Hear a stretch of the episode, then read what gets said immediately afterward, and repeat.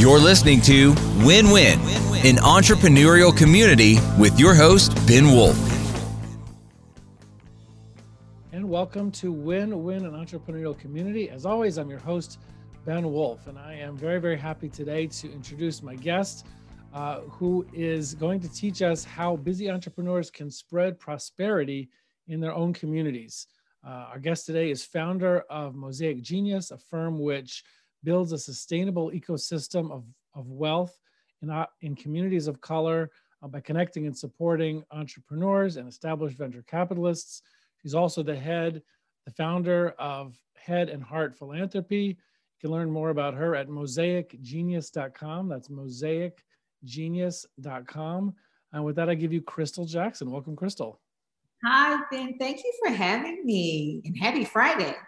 Happy day to you. And I guess what I'm going to ask you, what I ask all my guests to start off with, which is just give me like a quick 2-minute background, a story. How did you get to be doing the kind of stuff that you're doing now? Wow. I don't know that I can really put it into words to express. I'm not using a timer, so don't worry. That's okay. But the immense gratitude around what I have a chance to do every day. I mean, some people dream of being able to make the world a better place. And I have to say, it's been a combination of two things. Life experience, being raised in the South in a family that was very committed to community. Second, education at Spelman College, which is very big on service and impact. And then three great mentors that sort of helped guide my career once I finished Duke graduate school. And so you put those three pillars together, and they sort of helped create for me a sense of the world that said, you can be and do anything you want to do. Mm-hmm. And understanding that, you know, impact and serving others is a great part of that. And it's amazing. So, I mean, you made that your calling or your career as well, not just something that you do. Not that it's not amazing when people do that on the side. That's how most of us can contribute to the community. But you made that a full-time endeavor. Oh, I'm from Nashville, by the way. Where are you from in the South? I am originally from Houston, born and raised in Houston, Texas, and from Houston. Well, I got a lot of family there, and I'm actually going to Houston on April 30th for a conference hosted by EOS Worldwide, Entrepreneurial Operating System Organization. It's an annual conference with, I think, over 1,000 people. So this is going to be my first time going, and it's going to be in Houston. And I'm seeing family there Saturday night after the conference. Just some family I haven't seen in over 20 years. So looking forward to it. Okay, wonderful. You'll love Houston. I'm sorry. Sure. And it's a good time to go because right now it's not so humid. Well, that's good, right? It's the very end of April. So it's like, starting the trip at the end of April, ending it in the beginning of May. So hopefully it'll be not too hot by then, but not too bad. So Crystal, I want to start with my first question here, which is what do the data say, or what have you seen anecdotally about how minority entrepreneurs are faring, in their businesses or how things are going relative to the general entrepreneurial community? Great question. So we'll start with African-American Black female entrepreneurs. Let's start there. Okay. It takes $250,000 more dollars for her to start a business. So that's me. So in other words, when we launch a company, we already start out with a deficit of about $250,000. Why? Like, where does that come from? What is that? It is because of the lack of access to capital. It is a lack of access to possible clients. And then just the cost to run a business. And so oftentimes most businesses in my community, if they survive the first 3 years, they are miraculous. It is a miracle to survive beyond 3 years. So you're already starting out with those issues. And then when you think about the venture capital world and how I think it's 0.5% of dollars make it to Black and Brown founders, and I always throw in VCs as well, the capital just does not flow. And so people are oftentimes struggling to perform at an optimal level, deliver service, build a business. You're trying, I look at it this way, you're trying to throw the ball, catch it, and run with it at the same time, which is not sustainable. It is not. Wow. I mean, I guess it's harder. So it definitely sounds harder than it is for most people. I mean, I think the statistic is for the, taking everybody together into account, they say that maybe 5% of small businesses survive. No, like, no, I think 50%, I think it was like 50% of small businesses survive past 5 years, and something like 5% make it to $1 million in revenue. I think that was the statistic I heard overall. So it's a very small number that make it past that small, you know, that very small business stage anyway. So to have those other disadvantages you talked about. You can't get a loan, you don't have friends and family, all those things, you know, they, and then, you know, people start out with student loan debt. It's just, it's, you know, it's like one issue just keeps the issues keep compounding. Mm. So you have these amazing people, bright folks trying to do something, and they have all of these other attachments that don't support their growth. Right. So, so I guess then, okay, so let's go a little bit more into that then. Like what, you know, because I kind of wanted to go through this backwards. Like if we're going to talk about how small and mid-sized business owners who are busy people, busy running their own, you know, just consumed with their own businesses and their own personal lives, how can they increase prosperity in their communities? So I want to like first work backwards to understand, well, what's the difference? And then second question is why? What are the contributing factors? So I guess once we understand those, we can think about, okay, well, what can people do in those areas that might connect with, you know, one or more of those underlying factors. So what are some of the factors or reasons why, you know, why people have those disadvantages or you see those differences in outcome? Well, I think, you know, if you, I use this as an example. You still have people in America saying they're first generation college students, right? You still have people saying that. And every time I hear it, it reminds me of the breadth of the inequity in this country, right? That there are people that are basically still just starting out. Whereas if you look at their counterparts, now I'm third generation college, right? My family, right? But if you look at counterparts, people are fourth and fifth, right, in this country. So there's already a building block, right? You have something to build on. So if you're just getting out of the gate 4 and 5 generations behind others, right, you're not starting at the same point. Yet you are being held to the same standards. Well, you're working in the same market in a sense. Exactly. And so, you know, so that's just the structural challenges of the right. So there's right. So because of let's say if you're first, second, or third generation going to college, for example, not that every business, I mean, you need to go to college anyway, but you know, and then other people are, yeah, so they may have more connections to people in their family that they could look to either for fundraising, like you're talking about, or for potential clientele. Mentorship, sponsorship, all those things. Mentorship. Right? What do you mean sponsorship?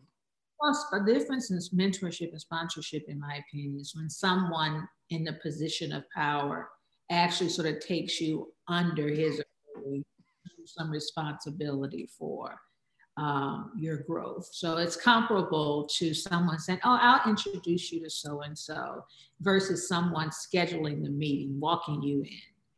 That's an introduction, right? Like, oh yeah, I'll send them a note. But it's very different when they schedule the meeting, set the meeting up, walk in.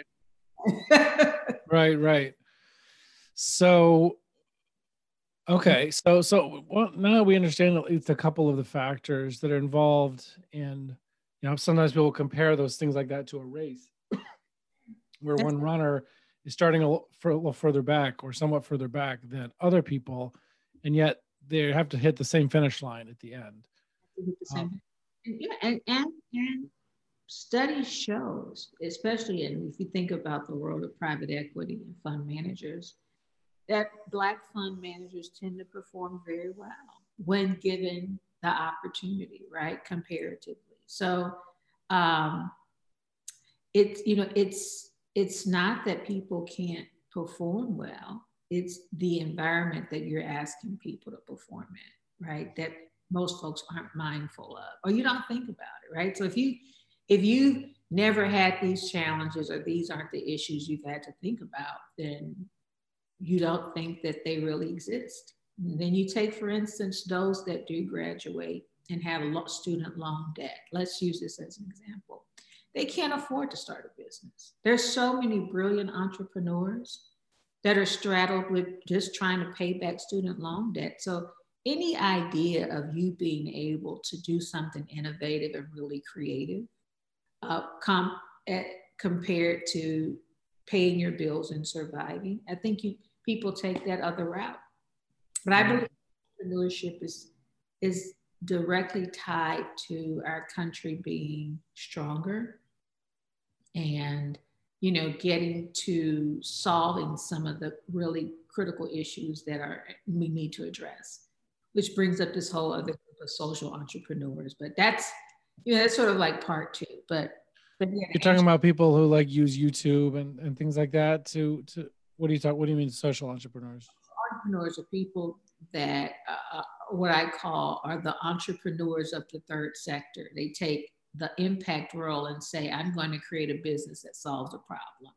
For instance, you have people that create businesses that address climate resiliency, the lack of access to clean water. Those are all businesses, right? So if you say, I'm going to create a tool or a company that solves for a challenge in society, those are social entrepreneurs as well. You're talking about for-profit businesses, though, right? Yeah, you can be a for-profit social entrepreneur. That's exactly right. And I like that you said that, because I think oftentimes people equate that with, oh, that has to be some little nonprofit. No, it could be a for-profit company, very much focused on resolving an issue or a challenge in community, and it could be a for-profit company. Right. Yeah, I think, you know, as an EOS implementer, helping small and mid-sized businesses implement an operating system for their business so they could really scale and not be kind of stymied by all the challenges of how do you, you know, once you get your organization past 10, 20 people, sometimes it gets so complicated, you just hit the ceiling. You don't know how to grow it bigger. But there's people who've done it before. And so I teach people how to do that. And one of the things that I help business owners and leadership teams of those businesses clarify is what's their core focus, meaning what's their why and what's their what. Yeah. What's the thing that motivates them, and what is their actual business, you know, content wise. And one of the three main categories of whys, of what really gets people up in the morning to do their business, is some sort of cause. You know, so I don't know what the percentage is of people that choose their why as a cause as opposed to a passion or a purpose, but it's, you know, yeah, there's a lot of businesses that are like that to help solve some social issue, and of course, you know, make a profit and have prosperity in their own life as well at the same time. That's right. That's exactly right. Okay, so getting down to the people listening to or watching this right now. You know, some of them may be the same people who you're talking about, you know, from, minority people, or who come from certain disadvantages that they're, you know, that they have to swim upstream against in a way. So, but what can everybody do? Like what, you know, let's say, okay, you know what, this bothers me. What Crystal's talking about, this bothers me.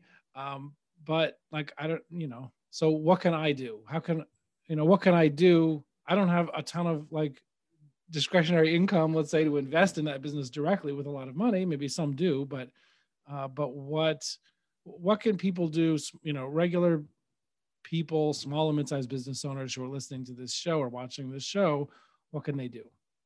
Can you become a customer? right? I mean, if there is a service that is being offered that you just say, well, you know, I can perhaps I'll consider this year spending X amount of dollars with diverse entrepreneurs. Can you become a customer? That's what I say to everyone. Like, yeah. Well, every business is a customer of a number of vendors. Exactly right. These printing companies, marketing companies. That's right. That's and I'm not right. Insurance brokers. I mean, there's all kinds of things. Services. What, you know, and it's not all about consumer facing. It's professional services. Can I hire a black or brown webmaster for my company? Like, you know, how can you? Yeah, professional services. Think about all. Why isn't that happening? Meaning, I'm sure people would say, like, of course I would, but right. Maybe we don't know those people, or. I think that human behavior is to go to what you know, and so people tend to stay in their circle, and that's what we do. And what has happened though is. People that have been able to create larger circles, back to what we talked about earlier, broader networks, they tend to be okay. But those that don't, you know, they struggle. And so I think you have to be intentional and thoughtful and think about what resources exist. And I mean, it's going to take work, right? Anytime you start to anytime you have to be intentional. You literally, as a business, that's the most important word I think that you just said twice. Intentional. Yeah. Without that, like you said, you're just gonna go. Or I, as a business owner, I'm just gonna go to whoever. I don't know, whatever. Just whoever's closest by. Yeah, you gotta pick up the phone and call someone and say, "Who are you? You know, who do you go to? Who do you know?" Or a lot of people go to these. A lot of people go to these. Go to these. Like networking groups. I don't know. They have them all over the place, but you go to BNI has chapters all over the place. Right. But I'm sure that, you know, people would use, if there's vendors in the group who are black or whatever, some other, you know, group would, I mean, they'd be happy to use them, but a lot of, you know, but if there's nobody like that, then again, they're just not nearby. So that inertia takes over. I guess, I mean, one thing, I guess the more, I don't know, is it feasible for people to, I don't know, join more of these groups, and that way they get access to the whole chapter. There's 20, 30 local business owners that they're all of a sudden in the group with, they see every week or every 2 weeks or however often the group has meetings. And then they become a referral source or referral target or whatever for the other people in the group. Exactly. I mean, and if you're in those groups and you look around and they look pretty like homogenous, you may want to say, I do notice that. I've been in a couple of these, and you start to say, well, what can we do as a group? Okay. To make this different. And, you know, there's just another one. Ripple effect, right? And, you know, most real change occurs at the systems level. So if you have organizations thinking about how to make changes, then the impact will be much broader, much wider. It's just kind of, you know, it's in any of these though, it sounds like they require a lot of intentionality, because I think about these groups that I've been in, and they have the same problem of inertia, or just of going to who you know. Because if I think, okay, oh, we need a plumber in the group, or we need a, you know, we need a whatever, we need an employee benefits person or whatever, then you think, you know, or we need a marketing guy, we need a florist, whatever. You know, you think, okay, who do I know who's a florist? You say, hey, do you want to join this group? But, you know, if everybody knows, again, more homogenous friend group, or, you know, then it's just going to stay more of the same. So you need that more, you know, I mean, you need that intention. But that's a great idea. That's a great idea in terms of, if you are in one of those groups, that's another thing, right? Is to make an effort. The truth is, looking for members in certain industries. I know in one BNI group I used to be part of, they would actually go in the neighborhood where they were based and like walk down the street and like go into stores and say like, hey, I'll tell you about this group I'm in, you know, whatever, try out a meeting. And then, you know, but then I'm sure you could adapt that in some way to find, you know, find people to make, you know, to make it more diverse and really expand the network in the group by not going to people who are so similar to each other or go in such similar circles. And that, you know, and that's an opportunity for people to demonstrate leadership. You know, we're, the expectation that you get this right quickly, you know, is not, that's not the expectation.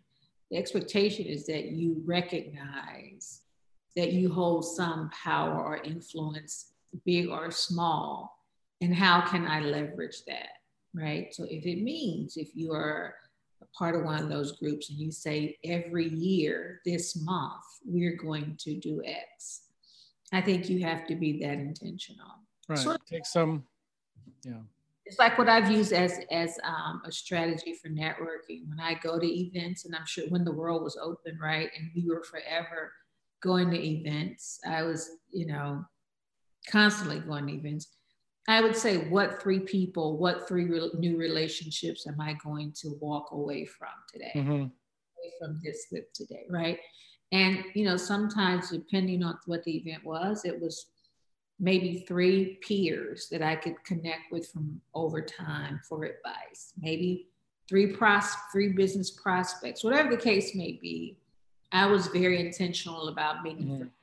Even if I was somewhere with a lot of my friends were there, I talked to them a little bit, but then I did my networking, meeting three new folks. Right. But it was intentional, you know, a lot of intent. Right. Right. And I've, you know, one thing I've done for something similar is that I have a scoreboard that I keep for myself and my own business every week. And I have a minimum number of outgoing referrals that I want to make. I'm giving business to somebody else just because they need it.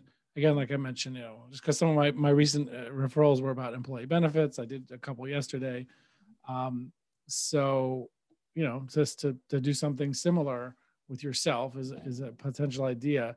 Also, aside from the networking group thing, and, you know, you mentioned this other idea of making new connections, and maybe I could people can make metrics for themselves to say, you know, some sort of person from an underserved community or community of color or whatever it happens to be, you know, make a new connection, get somebody in the network, something like that. Well, aside from those groups and maybe that metric, what other ideas are there for people?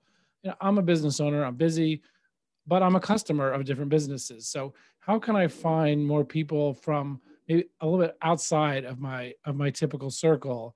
How can I find, like, where, how can I find those people? What would be a good idea? Well, I think you do need some connectivity, right? Connectivity, right? So perhaps you start with your alum association of your college and say, is there a directory?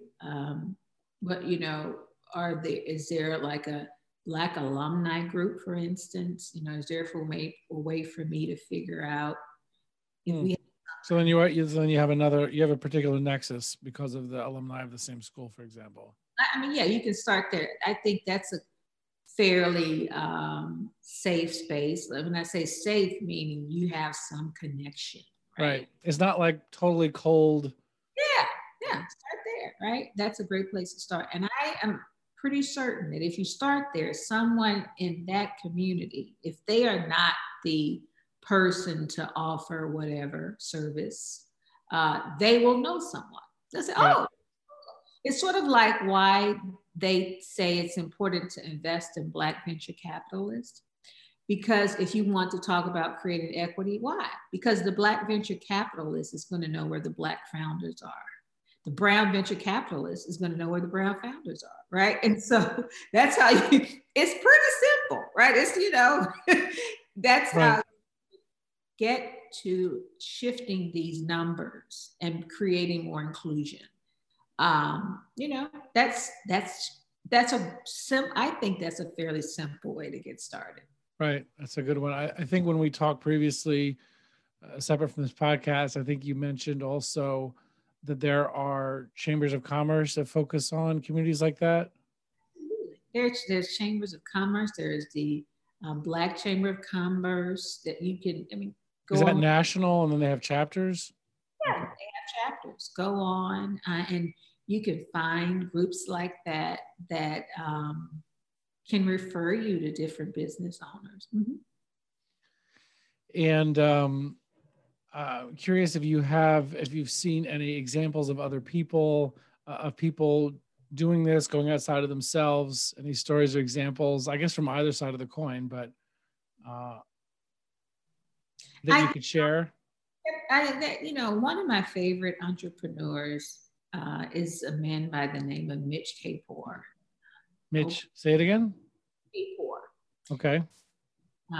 Brilliant, talented wife, Freada Kapor. They were very intentional about investing in Black and Brown venture capitalists, Black and Brown entrepreneurs. Now, they are in the tech sector, which is a predominantly white sector, white and male. But they were intentional. They had means, so they were very intentional about investing in people outside of that circle, right? Now, I'm certain it was probably a lot of work and it was pretty hard, but they were intentional about it. And so I think those of us that have means and have the opportunity to do something, they can take a look at their model. It's they created the Kapor Center for Social Impact. And it's very much a sustainable entity, to the point you made earlier about, things being profitable. Yeah, so I think there are ways to create access and opportunity for others. And they've done an excellent job at doing that. And what kinds of things did they do to broaden themselves? You said it was work. Like, what were they doing? Well, no, I mean, they probably could tell you what they actually did, but yeah. What I have seen the fruit of is the results. They have invested in so many Black and Brown entrepreneurs and venture capitalists that, if they probably, I would go on record and say probably many cases, if they had not been early in making the investments, a lot of the founders and venture capitalists would not have had the success that they found. Mm-hmm. Just by them being connected, the association gave such a boost. And I think sometimes when you cannot discount the power of association in a positive way, right? So if you have something that you can offer and people respect your advice or your decisions, or you're credible in a certain area, sector, or industry, and you take a chance and make an investment, people are going to say, well, maybe I need to pay attention, right? Mm-hmm. So if people didn't go create the same entity they have, they looked at how they could become engaged as an investor or partner or strategic partnerships, whatever the case may be. I think that's a great example of people having access and how you can leverage it for others. Mm-hmm. Well, so one last question before we run out of time also, which is this topic that, I have a great interest in, which is fractional leadership, how small and mid-sized businesses use experienced executives, but, who they could never afford to hire full-time at the stage that they're in business-wise, like a CFO, a CMO, CSO, chief operating officer, et cetera. And then, being able to really accelerate themselves because of that knowledge and expertise, being part of their leadership team, even though they're, that person may have several clients and they're not with them full time. So using that fractional leadership tool, I guess with some of these minority entrepreneurs, small and mid-sized business owners, how or when have you seen them using fractional leadership and how did that go? The first time I started to see this was about 10 years ago. I saw a firm I used to wonder, how do they get so much done? Wow, they're so impressive. Okay. And I realized that's what they were doing. They were using, leveraging leaders within the context that they had the capacity for, what I mean by that, what they could actually probably pay them. And, you know, when people are invested, but the goal was everyone wanted to be a part of a bigger firm. And so it worked out for everyone, right? Mm-hmm. So I started to really implement that model into my work. And, you know, I look for people, of course, first and foremost, that know a topic much better than I do. And I, you know, and you know this as an entrepreneur, when you have someone that's competent and capable, you just sort of feel this sense of, oh, like you don't have to. And try, yeah, more relaxed, confident, and trying to run a business, trying to start a business and run a business.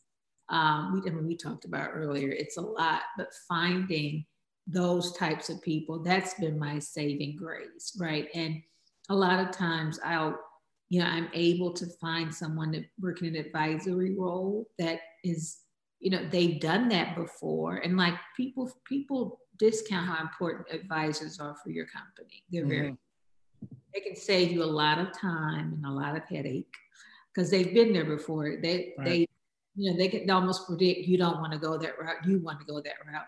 But I could never afford these people full time, right? Right. And then in the case of the chief operating officer, finally have someone that, you know, she's stepping away from corporate America. So she brings so much experience. I could never afford her. Right. And I make certain she recognizes it and that she knows I appreciate her. But a fraction of her time is has been so helpful for me because, you know, I've just been able to be more productive from a business development perspective because I'm not so busy thinking about the operations. Right. And I know she points things out for me like, but remember you said you wanted to accomplish X. And then I'll go, well, yeah, I did say that. She said, well, if that's what you want to do, then this is not what you should be doing, you know. And so, again, right. It's just been great to have someone in that role. And I do think fractional leadership is a great strategy for small to mid-sized businesses to scale. Right. Yeah, that's awesome. Yeah, I appreciate it. And I do appreciate that. And yeah, I mean, fully agree. I'm a form of a COO. That's the kind of fractional leadership service I provide to clients. It's called a fractional integrator, kind of in the EOS, in the community of companies using EOS. So, yeah, I appreciate you sharing your experience on that and for coming on the show. And again, people can find out more about Crystal and her work at mosaicgenius.com. Again, mosaicgenius.com. And, you know, obviously Google Head and Heart Philanthropy as well and find out more about that. But thank you so much for coming on. I really, really appreciate it. Thank you for having me. It's been a pleasure and an honor. I really appreciate that. And this, you know, this coming week, we're going into the last week of Women's History Month. Mm-hmm. And I am having 4 conversations with 4 amazing, very different female entrepreneurs that are on what I call incredible impact journeys. And they are making a difference, and doing good at the same time. And is that something people register for to participate in? Actually, you can catch me on my LinkedIn Live page. So go to LinkedIn. You can go to LinkedIn and follow me there, Crystal M. Jackson. Okay. And that's the best. That's the best way. All right, I'll put that in the show notes also, and I'll put that in the show notes. I'll get from your feed the exact name or whatever to use, but we'll definitely put that in the notes so people can participate and listen and watch that. And again, thank you so much for coming on and appreciate it. And for everybody else, we'll see you guys on the other side. Bye. You're listening to Win Win, an entrepreneurial community with your host, Ben Wolf.